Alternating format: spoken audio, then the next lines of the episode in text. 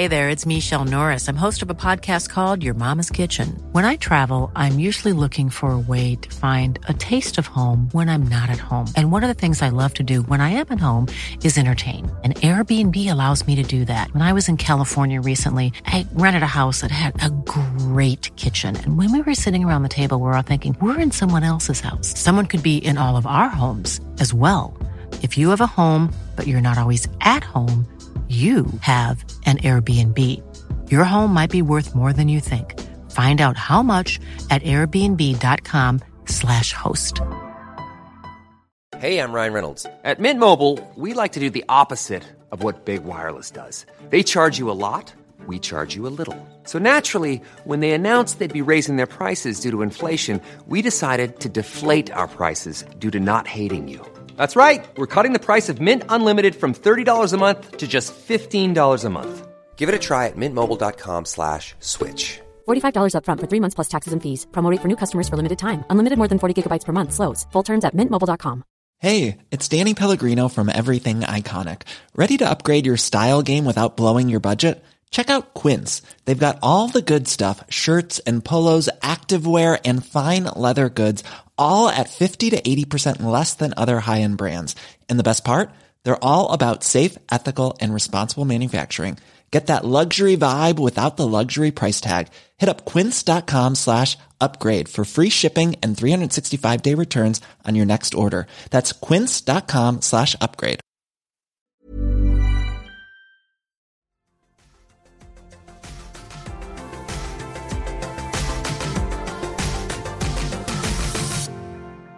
Varmt välkomna tillbaka till FM-podden. Vi har haft ett litet uppehåll över jul och nyår.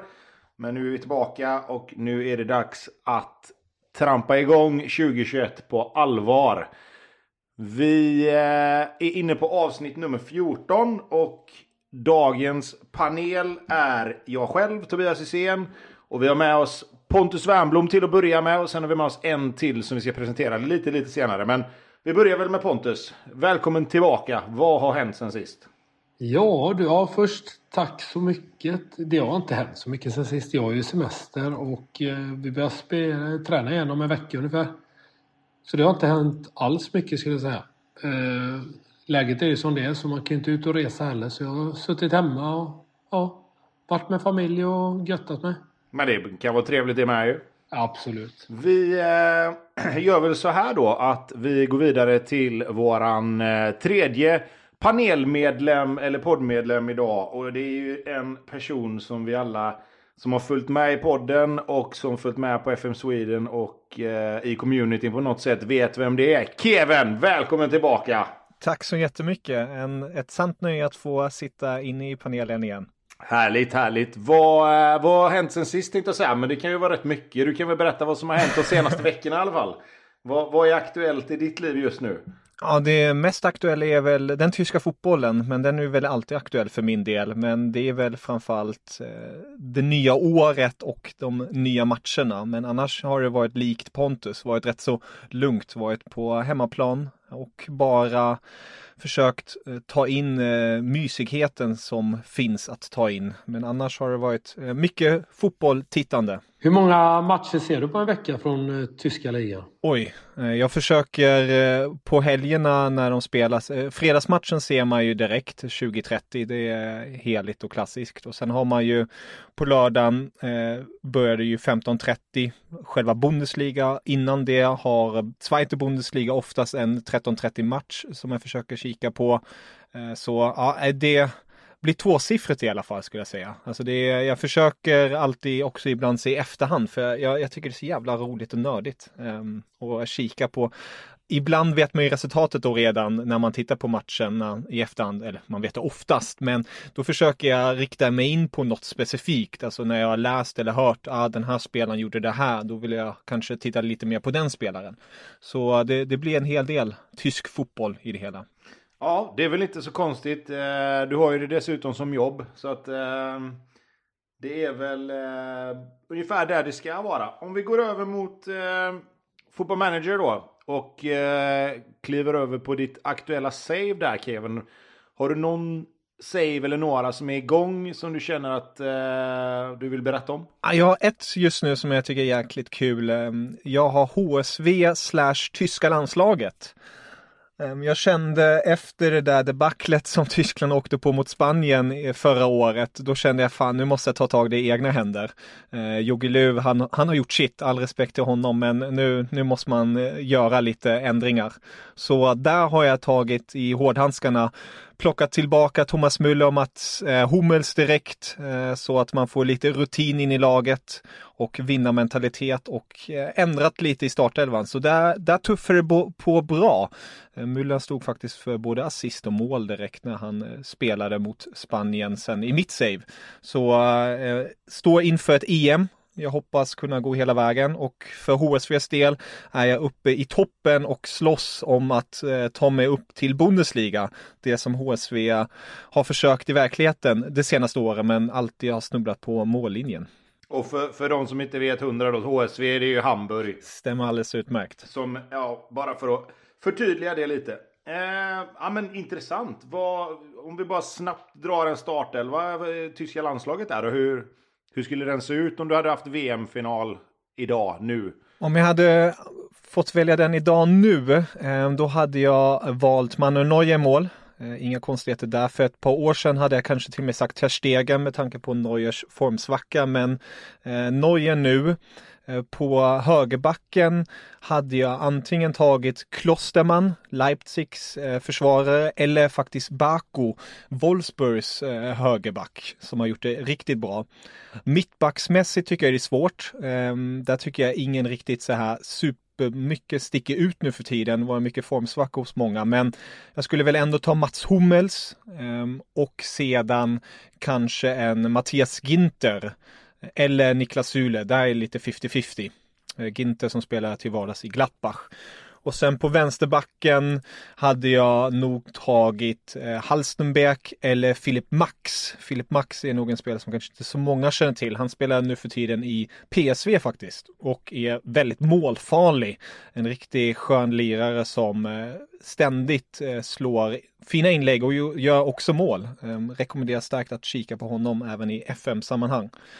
Och i mittfältet Joshua Kimmich och Leon Goretzka. Jag tycker det är en duo som det är nästan tjänstefel att Joachim Löw inte tar ut de två i ett tyskt mittfält med tanke på vilken framgång det har gett för Bayern Münchens del. Lite ironiskt nu när det kanske går en liten formsvacka för Bayerns del, men de två i alla fall i det centrala mittfältet. Och sen framför skulle jag vilja ha Thomas Müller. Spelar inte roll hur gammal han är eller hur högt uppe strumpen är eller hur lågt de sitter. Han levererar alltid och han har den där vinnarmentaliteten som behövs för att nå riktigt långt. Och sen på kanterna skulle jag vilja ha Serge Gnabry och Leroy Sané. Och sist men inte minst skulle jag faktiskt vilja ha lite överraskande vis kanske Kai Havertz som falsk nia. Den tycker jag skulle vara riktigt intressant att se. Han har gjort det ett par gånger i Bayer Leverkusen tidigare. Han har den där funktionella tekniken. Han är stor, stark. Kanske inte den starkaste, det ska jag väl inte säga. Men han klarar av det och skulle kunna leva bra på den positionen. Vart han kan sätta bollar på springande Serge Gnabry och Leroy Sané. Så det är min elva i korthet. Jag som bara tänker högt där och reagerar ju när du inte har med varken Timo Werner. Ja, Timo Werner kanske inte är jättekonstigt med tanke på hans form, men även du har inte med en sån som Toni Kroos heller. Nej, jag vet att det är en liten så här delare på ett sätt. Alltså Toni Kroos gillar jag också väldigt mycket. Jag har all respekt för honom. Han är nog en av Tysklands största och bästa spelare genom tiderna. Han är uppe där i toppen. Men jag tycker att den fotbollen som Tyskland borde spela och vad man har till förfogande, så tycker jag att han nästan mer förstör. Det låter hemskt, men hans spel passar helt enkelt inte in. Det går lite för långsamt. Och jag tycker också att hans inställning inte är så bra i det tyska landslaget. Jag tycker man såg det speciellt mot Spanien. Alltså, han är inte den där ledaren på planen. Han låter ju oftast fötterna tala, men jag tycker att det inte funkar riktigt i det här tyska landslaget. Nej, intressant. Karsten Janker då? Ja, det... Har du inte plats för honom? Ja, Tjoll, vad är han? Ja, det hade varit magiskt att ta in de gamla rävarna. Det hade jag inte sagt nej till. Det är fina profiler. Nej. Han är en personlig favorit faktiskt. Ja, jag förstår det. Inte helt överraskad faktiskt över att du gillar han. Pontus, du då? Vi går upp på Football Manager igen. Har du något att säga? Du sa innan här när vi började att du hade några krispigheter som du skulle ta fram. Så att the floor is yours, som man säger så då. Ja, visst. Nej, men jag har ju kört på här med QPR. Jag kommer inte ihåg riktigt vart jag var sist när jag pratade. Men då kommer jag ihåg att jag hade... Lyndon Dykes bland annat, och han är ju ett minne blott nu. Dock är idéerna samma. Jag spelar ett 4-4-2. Året är 2028. Jag försöker att hitta tillbaka till sättet United spelade fotboll på i början av 2000-talet under Sir Alex, och det går väldigt bra i just nu efter 32 matcher. I ligan leder jag med 5 poäng faktiskt över United. Jäklar. Så det är riktigt nervöst här nu. För jag har faktiskt aldrig ens kvalificerat mig för Champions League innan. Under de här första 8 åren. Förutom att jag vann Euro League en gång. Och blev på så sätt direkt kvalificerad. Men det jag egentligen vill prata om, som jag tänkte fråga lyssnarna också, är att det är en sak som har hänt mig som aldrig tidigare har hänt mig på ett manager. Jag ska se här nu, jag bara får klicka mig fram här. 2024-25 köpte jag in Mauro Freites från River Plate, en region, för 85 miljoner svenska riksdaler. Han har på 4 säsonger i ligan gjort 19 mål. Första säsongen på 35 matcher. Andra säsongen 29 mål på 36. Tredje säsongen 28 på 36. Och nu har han gjort 21 på 27. Så man kan väl säga att det har blivit min absoluta favoritspelare här på mitt spel. Och med det sagt, eftersom att han är i region då, så tänker man inte så mycket på det. Men helt plötsligt då dyker det upp i River Plates akademi då, som mina scouter får tag på, Kevin Freites. Och då garvar man ju, men då går jag in på information och då står det att det är Mauro Freites brorsa. Och det här sker då 23-24, det är något år efter att ett år exakt efter att Mauro Freites kommer fram på spelet. Och du vet, då måste man ju kliva in och köpa honom. Och han är faktiskt hur bra som helst också. Han är dock högerytter. Men jag köpte honom för 75 miljoner. Och han har gjort 2 mål och 6 assist på sina första 8 matcher i klubben. Så nu har jag ett brödrapar här i QPR. Och det jag undrar är om någon har varit med om något liknande. Det behöver inte vara att man får fram 2 brorsor. Eller att man köper in 2 brorsor. Men framförallt då när det kommer till regions eller regions eller vad man säger. Har ni varit med om något liknande? Inte vad jag kan komma på rak arm. Sen ska jag dock säga att jag väldigt sällan är inne och tittar på information om... Det är klart att nu när det är samma efternamn och så kanske man hade blivit lite så här. Men jag tänker aldrig på att titta det. Ja, och så kom de båda från River Plate, så det var ju därför jag tittade. Ja, nej men precis. Nej, jag kan inte komma på att jag har tänkt på det någon gång. Kevin, vad säger du? Nej, inte jag heller. Jag tycker det låter superhäftigt verkligen. Roligt att... på något sätt att spelet skapar då den här brorsan och gör honom lika bra som sin äldre bror då. Jag tycker det är häftigt. Ja, precis. Ja, det adderar en krydda till min save här faktiskt. För det som gör att jag kan kommer att hålla det här levande, tror jag, det är ju att jag har min filosofi här med 4-4-2 som jag inte ruckar på. Och att jag försöker så mycket som det går då att spela med engelska spelare. Det är klart det är svårt. Jag har Declan Rice som fortfarande är gedigen, Max Aarons, Jude Bellingham, och så är det väl någon med avvätan, Harvey Elliott, som inte är engelsman, men det är han inte va? Jo det är han. Ja, så jag försöker liksom att ha den kryddan också för att kunna hålla liv i saven, för annars kan det ju lätt bli att man tröttnar och man börjar lalla runt och köpa allt man ser, men det är väl så jag försöker att bygga det hela. Så är det med det. Efter 32 matcher leder jag så ligger med 5 poäng. Och I nästa avsnitt lär vi få veta hur det har gått. Jag hoppas ju att jag ska kunna nypa det här. United är ju svåra. De är ju overpowered på FM som vanligt. Liverpool däremot har börjat hitta tillbaka till sitt gamla år. Det känns skönt. Ja. De dansar några år här. Ja, precis så. Så det är väl, i korta drag så är det väl det jag kan säga om det. Ja, så kan det vara. Ja, spännande. Nej, förlåt Tobbe. En sak till jag måste ta upp här nu också. Ja, kör. Jag har ju fått upp en kille från, två stycken har jag fått upp ifrån, vad säger man? Intaget där av ungdomarna. Ja, akademin. Ja, precis. De tog sig in. Den ene, Mark Thomas kan jag bara dra då. Han kan bli nästa Michael Owen. Och han har fått en del speltid i kupper och Euroleague och så vidare. Han är ju 16 år gammal. Han hängde sitt första hattrick mot Shakhtar Donetsk. I vilket fall som helst, på 6 matcher och 7 inhopp över år har han gjort 10 mål som 16-åring. Det är bra. Det har ju ändå nått, eller? Bara att han är en nya Michael Owen gör ju att jag går igång. Ja, sen får man ju hoppas att han håller lite längre än till 21 då, kanske som Owen gjorde innan han blev irrelevant, men det är en annan femma. Ja, han vinner världens bästa fotbollsspelare en gång. Han vann det verkligen? Ja, han vann väl Ballon d'Or typ 2001. Kan det ha varit det? Är det sant? Vad fan var alla andra spelare? Var de sjuka då eller?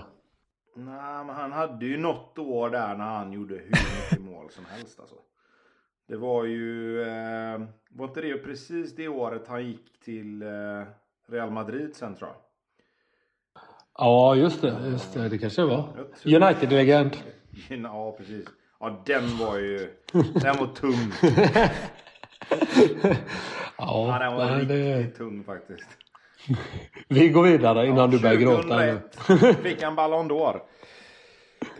Mycket riktigt. Otroligt. Ja, vi går vidare. Ja, precis. Vi kan släppa Michael Owen där. Jag skulle ju kunna prata om min save, men grejen är att vi kör ju... Jag och Danne har ju en följetong där, en Journeyman save som man kan läsa om på Football Manager Swedens hemsida, vilket gör att jag kan inte riktigt gå igenom vad som har hänt där sen sist. För det ska jag ju fippla ut på veckans AV, och den kommer ut på fredag. Idag är det torsdag när vi spelar in, så att den kommer ut imorgon då. Ja, så då borde de gå in och läsa direkt, tänker jag. Det kan jag nästan tänka mig att de skulle kunna göra, ja. För den här podden lär väl komma ut fredag. Stämmer bra det. Så då finns den på Football Manager Sweden. Och finns den inte så kommer den komma ut under dagen, så kan vi säga. Skriv inte Football Manager Sweden bara för att då kommer du in på någon annan sida, så jag tror FM Sweden. Nej, precis. FM Sweden är det ju då. Ja, precis. Men de som lyssnar på podden vet ju, vi har ju sagt det så många gånger. Så att vi förutsätter helt enkelt att de vet vart de ska. When you're ready to pop the question, the last thing you want to do is second guess the ring. At BlueNile.com you can design a one-of-a-kind ring with the ease and convenience of shopping online. Choose your diamond and setting. When you find the one, you'll get it delivered right to your door. Go to BlueNile.com and use promo code LISTEN to get $50 off your purchase of $500 or more. That's code LISTEN at BlueNile.com for $50 off your purchase. BlueNile.com, code LISTEN. Even on a budget, quality is non-negotiable. That's why Quince is the place to score high-end essentials at 50 to 80% less than similar brands. Get your hands on buttery soft cashmere sweaters from just $60, Italian leather jackets, and so much more. And the best part about Quince, they exclusively partner with factories committed to safe, ethical, and responsible manufacturing. Elevate your style without the elevated price tag with Quince. Go to quince.com/upgrade for free shipping and 365-day returns. Mom deserves the best, and there's no better place to shop for Mother's Day than Whole Foods Market. They're your destination for unbeatable savings. From premium gifts to show-stopping flowers and irresistible desserts, start by saving 33% with Prime on all body care and candles. Then get a 15-stem bunch of tulips for just $9.99 each with Prime. Round out Mom's menu with festive rosé, irresistible berry chantilly cake, and more special treats. Come celebrate Mother's Day at Whole Foods Market. Hey there, it's Michelle Norris. I'm host of a podcast called Your Mama's Kitchen. When I travel, I'm usually looking for a way to find a taste of home when I'm not at home. And one of the things I love to do when I am at home is entertain. And Airbnb allows me to do that. When I was in California recently, I rented a house that had a great kitchen. And when we were sitting around the table, we're all thinking, we're in someone else's house. Someone could be in all of our homes as well. If you have a home, but you're not always at home, you have an Airbnb. Your home might be worth more than you think. Find out how much at airbnb.com/host. Yes. Vi tar oss vidare och nu, Kevin, du var inne på det lite grann med Tyskland där, men nu ska du få briljera fullständigt här, för nu ska vi ha tysk tema i den här podden. Fantastiskt. Ja, precis. Jag tänker att vi gör så här att vi går igenom lite grann tyska ligan, hur det ser ut, vilka spelare som har varit bra, och sen så kan vi ha en liten FM-touch på det, att man kan till exempel hitta spelare som skulle kunna vara intressanta för våra lyssnare att ta sig en titt på. Du nämnde ju till exempel Filip Max, va? Stämmer bra det. I PSV Eindhoven. Vi ska försöka hitta några fler sådana spelare, så behöver inte nödvändigtvis hylla kanske Lewandowski och de här som alltid får praise, utan vi kan se om vi kan hitta några spelare som kanske går lite under radarn, och så ska vi försöka göra bara lite snabbt likadant i Zweite Bundesliga, så att vi kan väl först bara gå igenom hur ser det ut i den tyska fotbollen.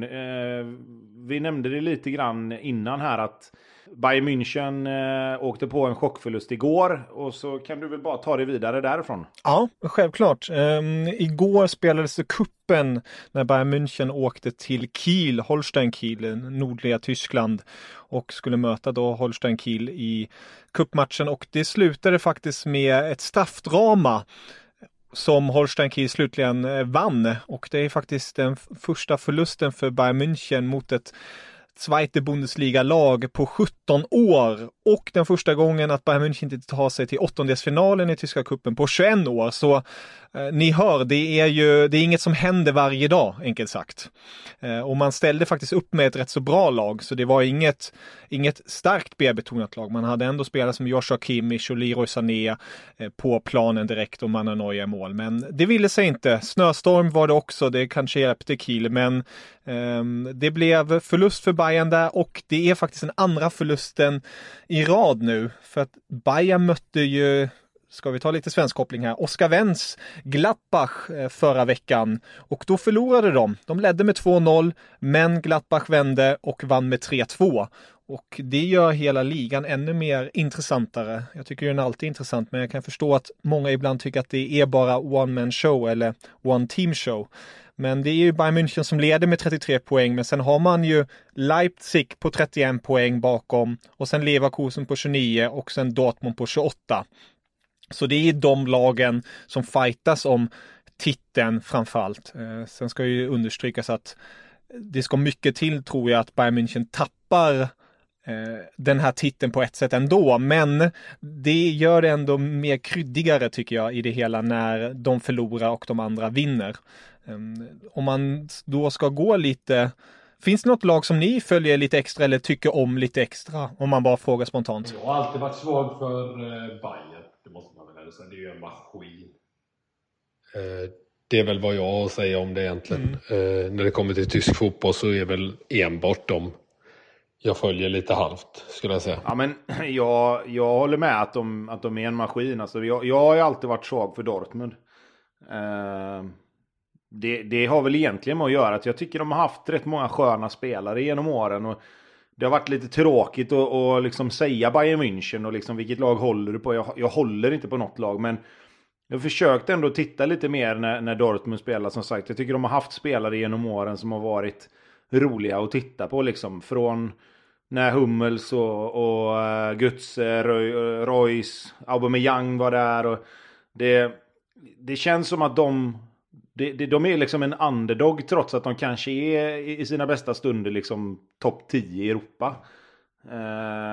Vilket gör att det har varit kul att följa dem lite. Sen är det klart att man har kollat lite på Gladbach i och med att Oskar har varit där, och svenskopplingen, och i och med att man ändå känner honom så. Så att det är väl egentligen de två lagen som man har försökt följa lite grann.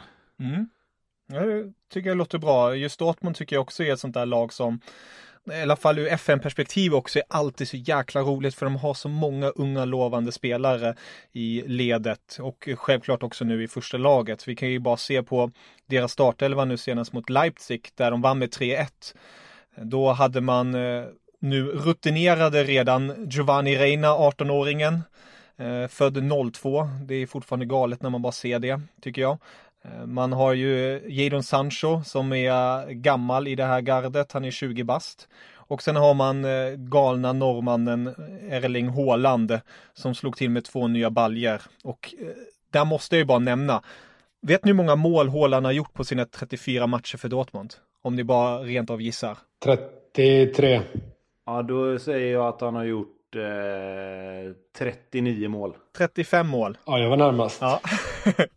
Point per game nästan, det är ju snyggt. Ja, alltså han är helt sanslös. Han hade en liten formsvacka i höstas när han inte träffade någon match. Men annars är han ju som en terminator, alltså en robot som man brukar säga i Tyskland. Han bara kliver fram och öser in mål efter mål. Så det är riktigt häftigt att se. Men det är inget som är en större överraskning tror jag för den breda massan nu för tiden. Det har man blivit van vid. Hur är det med han, Kevin? Förlåt. Alltså är han så bra som spelare eller är det bara en maskin framför mål liksom? För att när jag har sett han spela så tycker jag att man ser ju, han har ju en jäkla power och det är ju en tank när han kommer och kommer upp i fart. Men är det att han är så jäkla bra på att göra mål just, eller är det en bra fotbollsspelare i övrigt? För jag har lite dålig koll på honom. Jag förstår vad du menar. Alltså han är ju, den stora styrkan är ju framförallt hans fysik. Alltså han är ju extremt stark. Han är ett fysiskt så här, monster på ett sätt. Jag tyckte det var rätt så roligt nu i matchen mot Leipzig. Då såg man honom stå bredvid Emre Can som ändå är en stor kille. Men Emre Can såg ju rätt så liten ut bredvid honom. Han har ju så breda axlar och det är i kombination med hans explosivitet och speciellt kyla framför mål. Alltså han är så klinisk. Det är som att han vet, jag kommer sätta varje boll i mål som jag skjuter på mål. Kevin, jag vet inte om du har sett de här siffrorna, men jag såg några siffror någonstans på antal skott han har på mål kontra det som går in. Mm. Har du dem framför dig eller? För det var helt galet. Har jag tyvärr inte framför mig, men jag har sett några av dem. Ja, för det var så här att han gjorde mål på 80% av sina skott som han skjuter på målen och sådär. Det var helt otroligt. Ja, det är just det som är, precis som du är inne på Pontus, alltså det är verkligen helt sanslöst vad klinisk han är. Alltså när han är 1 mot 1, då kan man nästan redan bocka i mål. Det är få gånger han har missat och det är, jag vet ett öde var mot Bayern München just. Då gjorde Neuer en sån där riktigt galen paradräddning, men annars brukar de alltid sitta.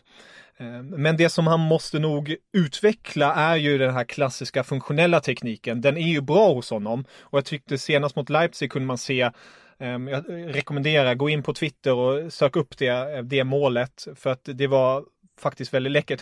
Han tar bollen på mittplanen, driver förbi 2-3 spelare, passar vidare ut till Sancho, kliver sen själv in i boxen och sen nickar han in bollen. Alltså han blir mer och mer komplett. Förut var det mest bara att han hade styrkan att som ett lokomotiv gå igenom motståndare. Men nu börjar han också visa upp mer teknik tycker jag på ett annat sätt.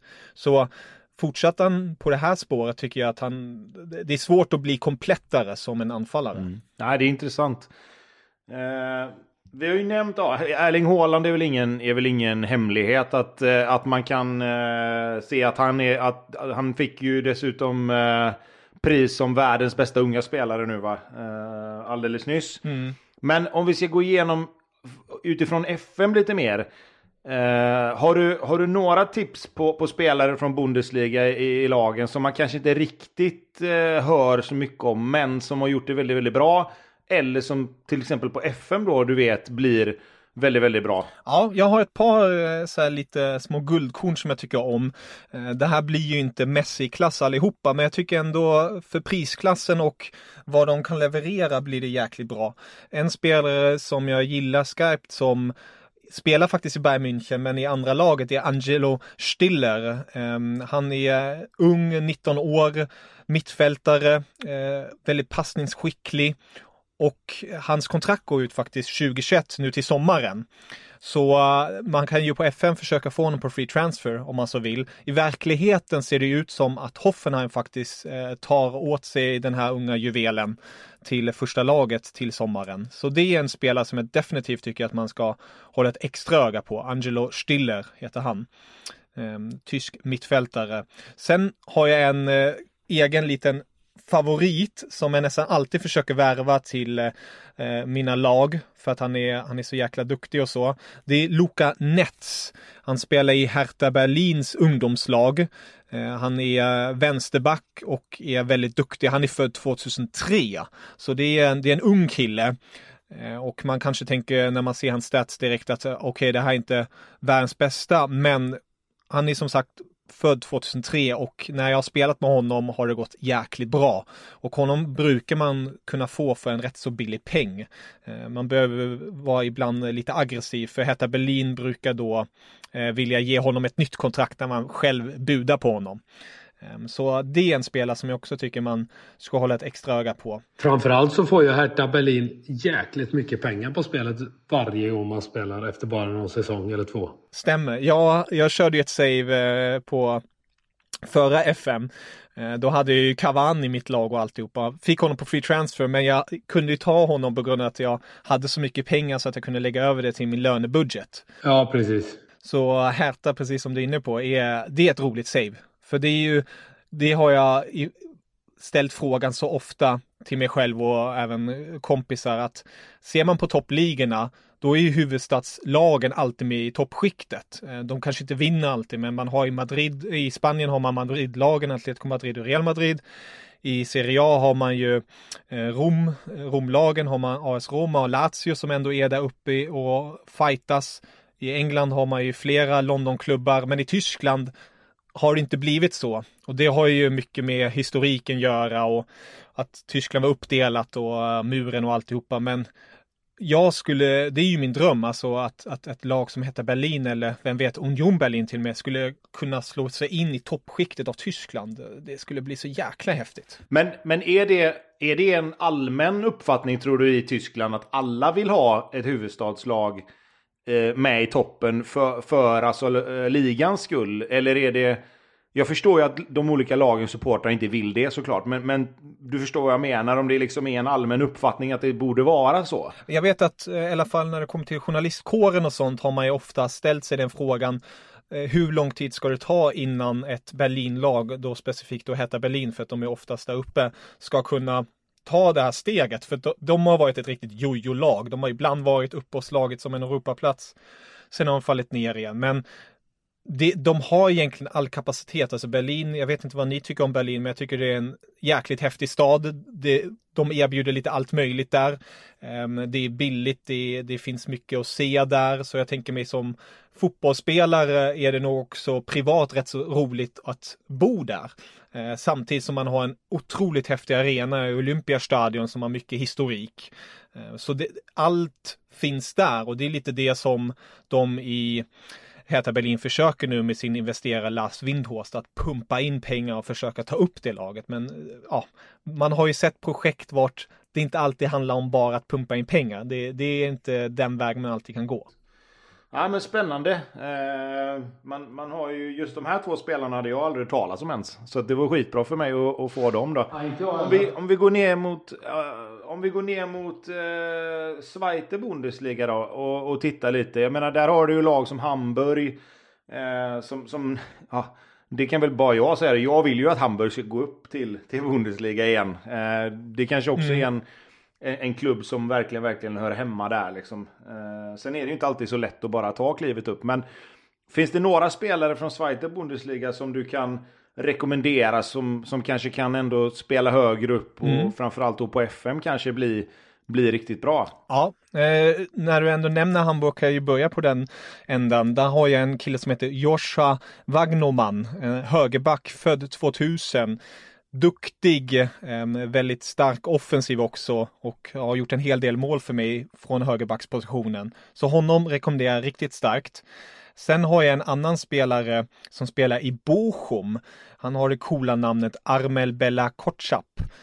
Försvarare född 2001 och spelar i Bochum som sagt. Han är också en sån där spelare som är dock lite dyrare. Bochum är medvetna om att han är en talang. Så han går inte för småpengarna precis. Men är man en större klubb och har pengar i plånboken och vill investera, så tycker jag att det är definitivt en spelare som man ska kika på.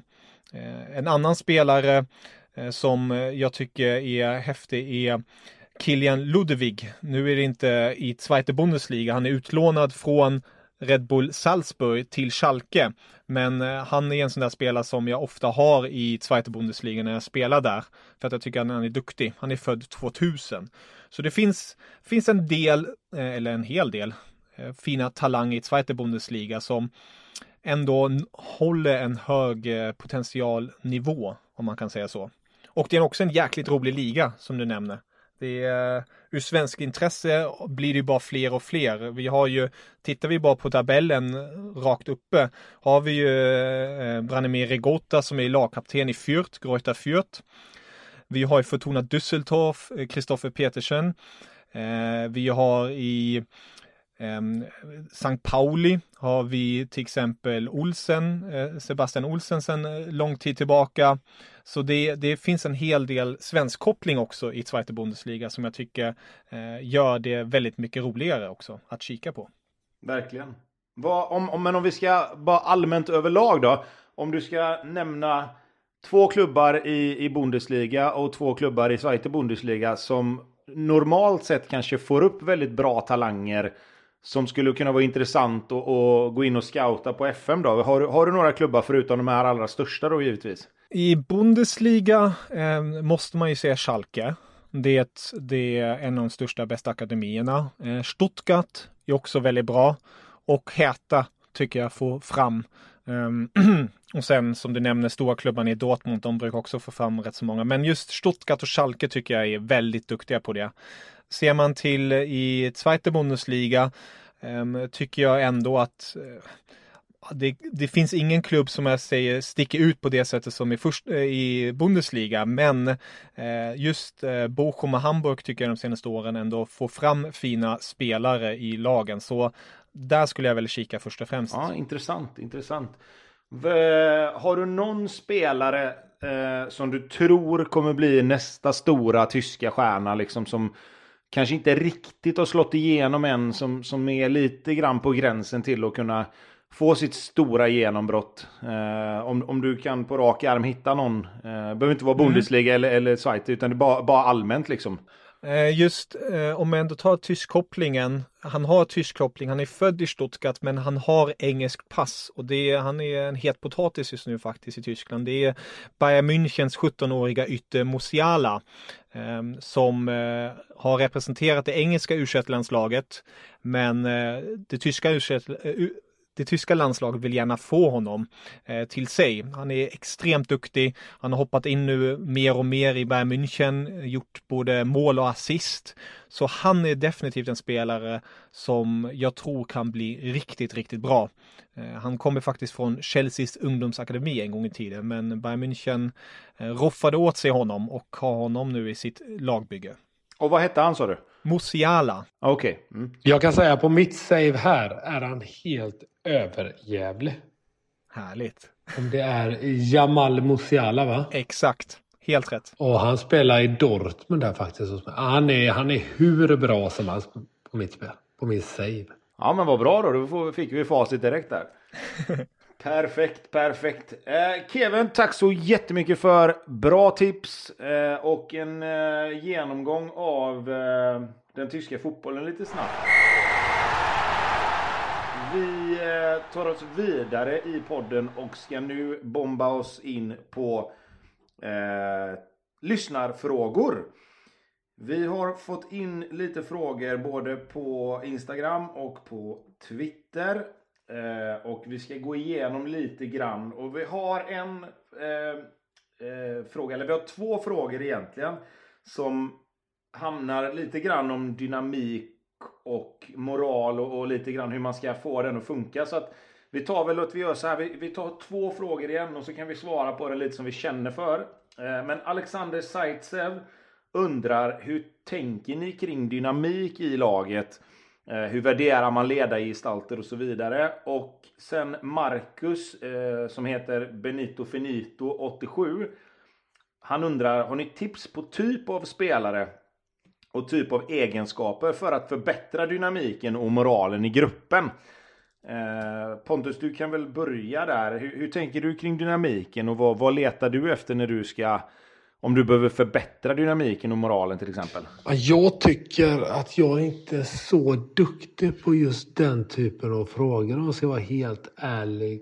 Men det jag kan säga är ju att jag tycker att det är sjukt jobbigt när man ska gå in och sälja en spelare som man vet är en av ledargestalterna. Någon som inte, som hamnat utanför en startelva och sådär, och man känner att nej, nu måste han bort. Och då vet man att när jag kommer transferlistan eller erbjuder något annat klubba så kommer det att bli kaos.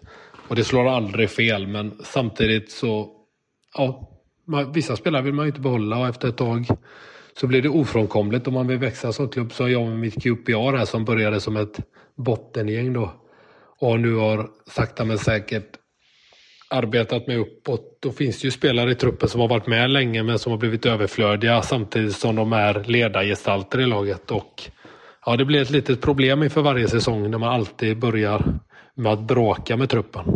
Ja, jag känner igen det också, kan jag säga.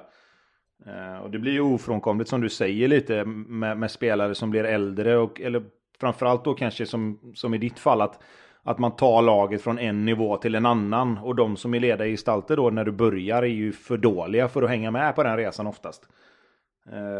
Kevin, vad säger du? Har du någon inflik just i det här ämnet? Ja, jag känner ju också igen det. Jag kan skriva under det vad Pontus säger. Det är alltid lika bittert när man måste ta bort en spelare som har en hög status. Annars när det kommer till själva dynamiken så brukar jag ju ibland kika på vem är utanför kärngruppen, och är den spelaren som jag tänker mig utanför kärngruppen och jag inte behöver honom, så brukar jag ibland till och med shuffla bort den spelaren. Eller ibland frågar jag faktiskt spelarna om det är någon person de skulle vilja få till klubben. Alltså om det är någon de rekommenderar, och det har ibland hjälp tycker jag. Och när det kommer till att värva så brukar jag kika på personlighet. Det gör jag inte ofta, men ibland när jag känner att jag vill verkligen pricka rätt så kika på personlighet, och då brukar det vara så här professionell eller så. Så brukar det fungera rätt så bra när man får in ett nyförvärv och att det klickar med gruppen och att harmonin blir intakt. Men det är ibland kokar man soppa på en spik, känns det som. Det kommer bara bli kaos ibland, och då måste man vara stenhård. Jag tycker nästan det är värre om man viker ner sig. I alla fall i min egen erfarenhet, när jag väl har sagt okej, du har rätt. Jag ger efter, varsågod. Jag brukar istället bli hårdare då. Okej, hej då stänger jag av dig. Du flyttas ner till U-laget. Hej då. Och försöker bara överleva det och köra den här Felix Magath, Ove Rössler-taktiken istället, och bara no mercy. Ja, det är intressant det där alltså. Jag fick faktiskt ett ganska bra tips av Danne här på våran gemensamma save. För att vi hade lite problem med moralen i gruppen när vi tog över Aberdeen första gången där när vi kom dit.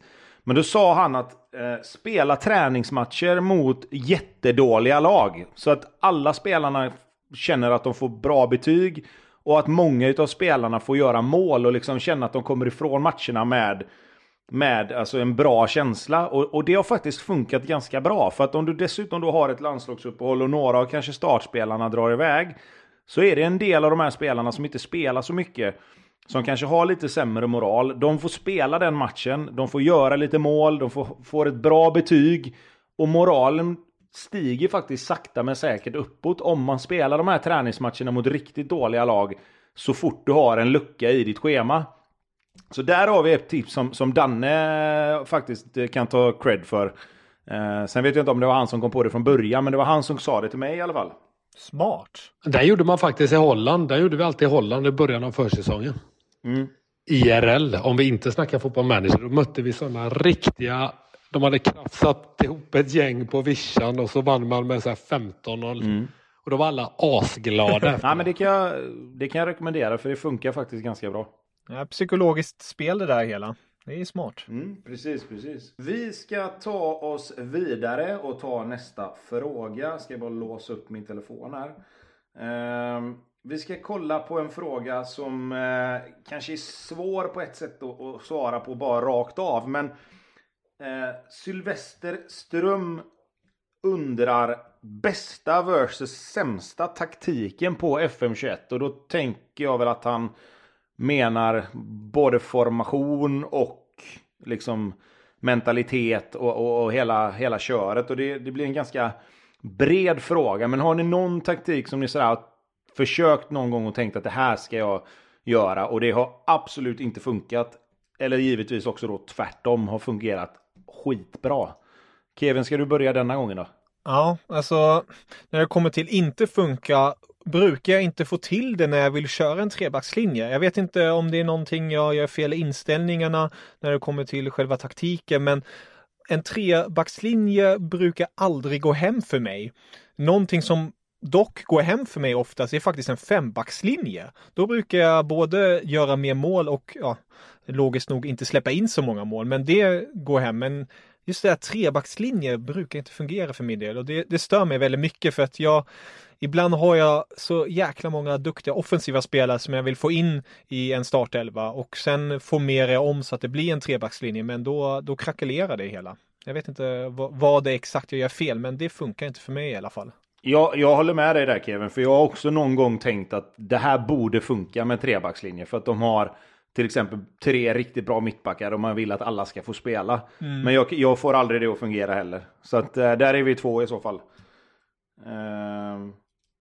Bästa taktiken som jag har märkt som har fungerat bäst för mig, framförallt kanske lite mer på FM20, men jag har försökt att få igång den här nu igen och jag har inte riktigt fått det att stämma, men det är ju den här 4-3-3 med spetsen bakåt på mittfältet.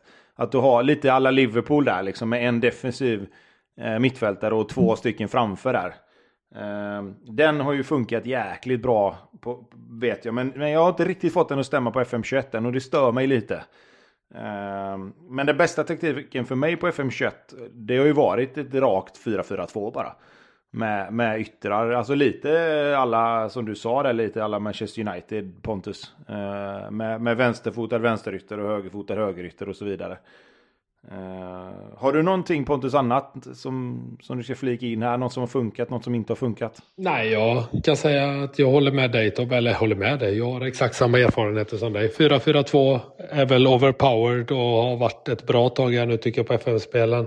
Och en trebackslinje är oerhört svårt att få till också. Eller har jag i alla fall haft problem med, så exakt samma så som dig. Härligt, då är vi rörande överens allihopa om att trebackslinje ska man inte spela på FM. Kan vara kul att få lite åsikter kanske och mothugg där på sociala medier från er som faktiskt har fått en trebackslinje att fungera. Vilka inställningar ni har för att få det att fungera. Så det kan ni ju gå in och dela med er av om ni har fått det att funka. Vi går vidare, och när vi ändå är inne på taktik så undrar Daniel Rudetoft: hur ofta justeras taktiken? Alltså, är ni inne och pillar på den, och vad gör ni i så fall liksom? Ska du börja, Pontus, denna gången? Ja, som jag sa tidigare så är jag inte inne och justerar alls i min taktik. Det kan bli att vissa, jag har ändrat under åren här med QPR, ändrade bollmottagare till en djupt liggande anfallare istället. Det är väl det enda jag har tweakat i min taktik. Men visst, på tidigare saves så har jag absolut gått in och ändrat, och ja, det är väl ett sätt också att hålla liv i saven. Att ändra på taktiken, det förstår jag att man gör, och det har jag även gjort själv tidigare. Kevin, vad säger du? Jag tycker om att när det speciellt kommer till taktik och man möter olika motstånd, då brukar jag ibland skifta lite formationer. Att jag har 2 formationer som jag har tränat in ordentligt i laget, så där brukar jag skifta då en lite mer offensiv och en lite mer defensiv. Annars brukar jag inte försöka göra så mycket taktikmässigt, förutom då själva matchdagen. Då älskar jag att pressa hårt på motståndarens offensiva spelare, alltså när det kommer till instruktioner. Och sen om, det låter så hemskt, men när jag ser att någon motståndarspelare är skadad eller har en lätt skada och spelar, då brukar jag alltid sätta in hård tackling. Då brukar den spelaren behöva bytas ut efter 20-30 minuter. Så bara att man markerar, här är vi inte snälla. Känns tyskt faktiskt. Jag skulle säga det. Ja, nej men det, jag har väl egentligen samma där. Jag tror att jag kan vara lite sådär ibland att jag tittar lite grann på uppställningen och börjat göra hos motståndarna. För att jag har även där och ihop med Danne nu märkt att det är ganska fördelaktigt att spela genom mitten ibland när man möter lag som spelar 4-4-2 mot dig. Och likadant tvärtom då, om det är lag som spelar 4-2-3-1. Vissa lag spelar ju med två defensiva mittfältare och sen fyra väldigt offensiva spelare i en sån uppställning, och att om man spelar genom kanterna då så blir det oftast bättre, så där kan jag gå in och ändra lite grann ibland, att spela genom mitten, spela på kanterna beroende på vilken formation jag möter och vilka spelare som är tillgängliga till exempel. Men vi har en fråga till just på det då, om vi ska bara gå in på det. Sebbe the King undrar: byter ni lagmentalitet beroende på vilken motstånd ni möter, eller kör ni samma hela säsongen? Jag tar beroende på motstånd. Möter jag ett sämre lag försöker jag alltid vara mer offensiv. Möter jag ett bättre lag så försöker jag vara lite mer försiktigare. Så där varierar väldigt mycket. Och det är olika från match till match då? Eller har du liksom på förhand bestämt att okej, nej men jag gör så här mot dem då?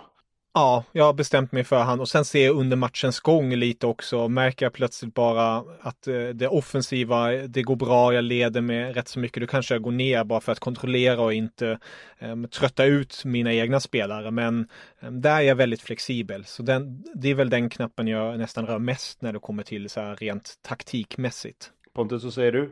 Nej, jag kör väl alltid samma ingång i matcherna, men sen ändrar jag väl beroende på resultat i matcherna. Jag har 3 taktiker intränade, varav alla är en 4-4-2 men med olika mentaliteter.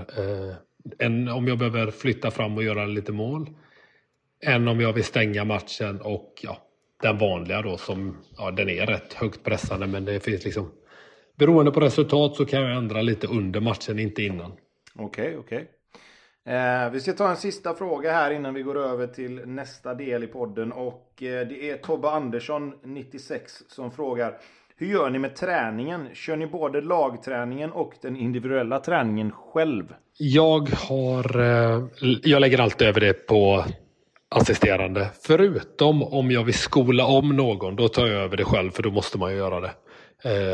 Till exempel säga att jag spelar ju med högerfotad högermittfältare och vänsterfotad vänstermittfältare, och då kommer det ju fram spelare ibland som är inverterade yttrar eller innerforwards, och då vill jag kanske flytta över dem till den andra kanten, och så är de har inte ens den positionen på sin lilla karta där, utan då måste man ju träna dem ordentligt där och spela dem på den positionen, så ibland kliver jag in och gör så. Jag skriver under med Pontus, jag gör exakt så också. I början av en säsong brukar jag alltid väva in duktiga hjälptränare, och sen låter jag assisterande tränarna jobba med honom. Men sen just när man vill ändra en position, då gör jag det manuellt. Okej. Den generella träningen, där gör jag exakt likadant som ni gör. Den släpper jag till den assisterande tränaren. Det som jag kan göra nu och har börjat göra på det här sättet som jag har nu, det är att jag, när det är en vecka mellan matcherna, så har jag märkt att det är träning varje dag. Då kan jag gå in även i den generella träningen och lägga in en vilodag i mitten, till exempel om det är match söndag, så kan jag gå in och göra så att de får en helt ledig dag, till exempel en onsdag.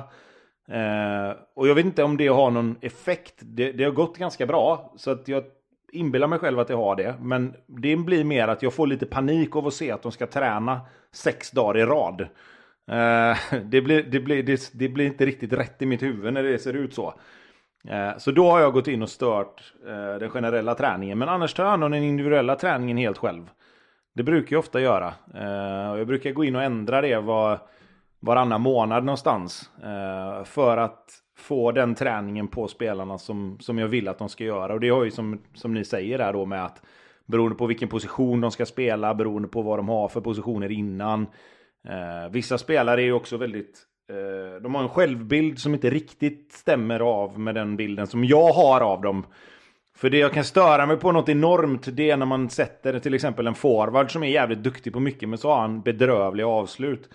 Så sätter man honom på skottträning och så kommer det efter 3-4 veckor så han tycker inte den här träningen passar längre och då har han fortfarande 9 avslut. Och då blir jag så här, fast du är bedrövlig på att göra mål, så fortsätt träna skott. Men så gör jag i alla fall. Ja, det låter bra. Kort fråga där bara, ni som har spelat / spelar, tycker ni personligen att det är skönt när man har en hel vilodag, eller är ni sådana som vill ha 6 dagar i veckan träning och sen match, eller hur man tar det ett verkligt perspektiv där hela? Men jag kan börja som har slutat spela då. Jag tycker att det är nästan nödvändigt att ha en dag ledigt mitt i så. För att det blir liksom mentalt påfrestande att vara där uppe på träningsanläggningen 6 dagar i rad. Liksom. Det är du ju knappt på försäsongen. När du tränar väldigt, väldigt mycket så har du alltid, liksom, för det mesta i alla fall numera, så har man ju lördag, söndag ledigt. Och jag tycker mer det handlar om att du ska upp, även om du inte gör så mycket så ska du upp dit, du ska byta om, du ska liksom... Det är allting runt omkring som jag känner att det är rätt skönt att få slippa åka upp någon dag mitt i veckan då liksom. Så att det så tyckte alltid jag i alla fall. Ja, jag är nog tvärtom. Om vi snackar riktig fotboll så tycker jag det är gött att åka in. Jag vet inte, det är skönt. Man behöver inte göra så mycket men det är alltid skönt att sitta och snacka lite, göra det man ska och så... Ja. Jag är van vid det också, jag har alltid gjort det så det är väl kanske därför också. Jag förstår. Ja, det är intressant, det visar ju också på från person till person och också kanske om man ska ta det till FN-perspektiv som kanske fungerar för vissa lag och andra lag inte. Så det är ju intressant tycker jag. Mm. Nej, det finns väl inget sätt som är rätt eller fel men jag bara, det är ju väldigt sällan ett elitlag har träningar 6 dagar i rad om det är match bara på helgerna. Sen kan ju man alltid åka in och träna ändå om man nu känner då som Pontus till exempel att man åker in och tränar även fast det egentligen är ledigt men jag har svårt att se att om du spelar söndag så jag har svårt att se att en tränare inte skulle lägga in en ledig dag liksom. Bra, det var lyssnarfrågorna för den här gången. Vi ska gå vidare till det bejublande och ibland bespottade underbara segmentet Vem där? Och oj. Idag så är det Pontus som har fått äran att plocka fram en spelare så att jag och Kevin kommer tänka högt. Mm. Och sen vet ju du Kevin, med tanke på att det är du som klipper allting, att du bipar bort alla svaren. Exakt. Så att tittarna får chansen att gissa dem också. Men Pontus, take it away. Ja, då kör vi då. 10 poäng. Snurre Sprätt, Lille Skutt och jag. Va? Okej. Ja. Det låter som någon form av trio då. Alltså, måste vara något lag som har 3 spelare. Jag tänker bara rent spontant när det är 3 spelare. Tänker på Napoli när man hade... Men du, jag tänker så här nu. Nu ska jag tänka riktigt, riktigt högt. Och så ska du få se. Snurre Sprätt är kanin. Ah. Lille Skutt är kanin. Och kanin på spanska är conejo. Och kallar det för det. Det kan stämma. Jäklar. Snyggt. Okej. Finns någon... Är vi ute där med en trio-grej då? Har en trio? Eller är det... Nej, men jag tänker mer att det är 2 kaniner och han var också kallad för kanin. Den låter jäkligt bra. Den låter logiskt på det sättet. Jag gillar när det finns en sån där översättningsröd tråd i det hela. Sen är det ju då, om jag kommer ihåg rätt, att han kallades för det. Men jag fan för mig det, att han kallades för det. Nej fan, alltså den var ju, alltså har man, ska vi sitta lugnt i båten och vänta till 8 nu, eller ska vi våga redan på 10? Ja, jag tänker så här. Ja. Att vi tar väl en till. Ja. Och alltså tar jag ändå på mig att jag faktiskt kom på det. Ja, det tycker jag du ska få. Det ska du verkligen få. men vi kanske ska ta en till så vi inte gör bort oss fullständigt. Ja, det låter bra. Pontus, berätta. Nummer 8. Ja, då får ni 8 här då. Fostrad i en av världens bästa akademier och ett riktigt underbarn på Championship Manager. Det sa ju inte emot. Nej, det sa verkligen inte emot. Ska vi chansa på det då? Ja, det tycker jag. Det tycker jag nu när du nämner han så snyggt och i den kombinationen och sen med ledtråden på 8, så nej, kör på det. Ja, vi säger 6 poäng. Jag spelar till både Barcelona och Real Madrid, men nu är jag assisterande FC Ordino i andorranska ligan. Sjukt ändå. Ja, riktigt galet. Sjukt. 4 poäng. 1,68 lång, född i Argentina 1981. 2 poäng. Den lilla kaninen El Conejo var mitt smeknamn och jag bildade anfallspar med Klövet i Barcelona under mina glansår. Ja. Jäklar. Men ändå, ja, fan. Det var... Ja, snabbt ihopslängd var den, men ja, det var snyggt. Det var ni var riktigt fega. Alltså riktigt fega.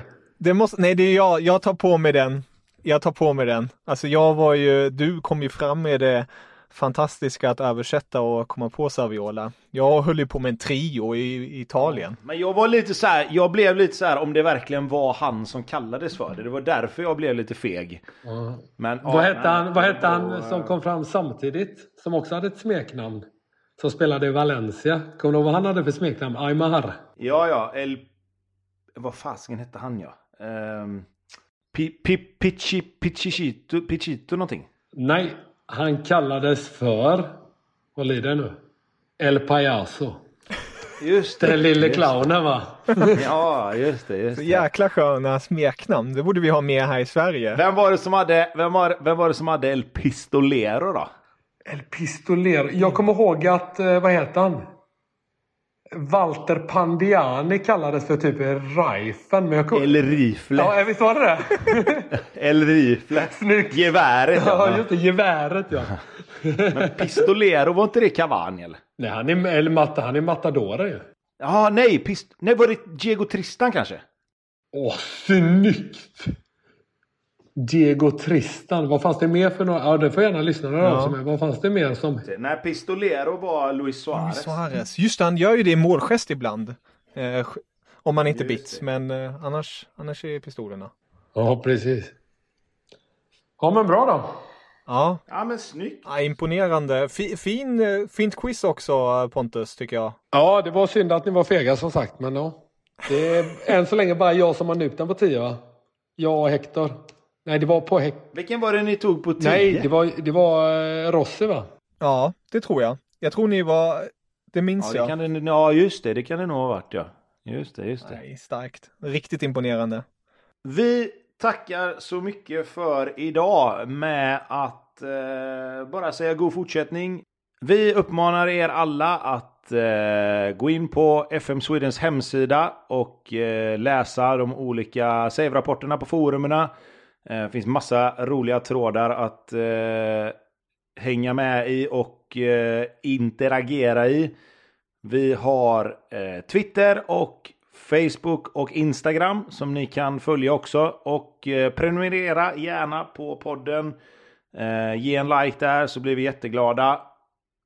Tills nästa gång så säger vi ha det så bra. Och vi tackar dig Kevin för att du ville vara med idag. Vi tackar Pontus också givetvis. Och jag själv säger tack för att jag alltid får vara med. Tänkte så här.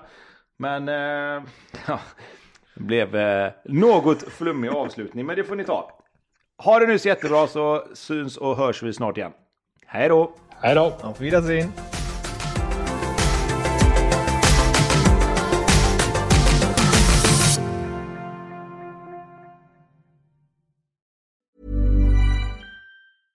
Want flexibility? Take yoga. Want flexibility with your health insurance? Check out United Healthcare Insurance Plans. Underwritten by Golden Rule Insurance Company, they offer flexible, budget-friendly medical, dental, and vision coverage that may be right for you. More at UH1.com. Planning for your next trip? Elevate your travel style with Quince. Quince has all the jet-setting essentials you'll want for your next getaway, like European linen, premium luggage options, buttery soft Italian leather bags, and so much more. And it's all priced at 50 to 80% less than similar brands. Plus, Quince only works with factories that use safe and ethical manufacturing practices. Pack your bags with high-quality essentials you'll be wearing for vacations to come with Quince. Go to quince.com/trip for free shipping and 365-day returns. Mom deserves the best, and there's no better place to shop for Mother's Day than Whole Foods Market. They're your destination for unbeatable savings. From premium gifts to show-stopping flowers and irresistible desserts, start by saving 33% with Prime on all body care and candles.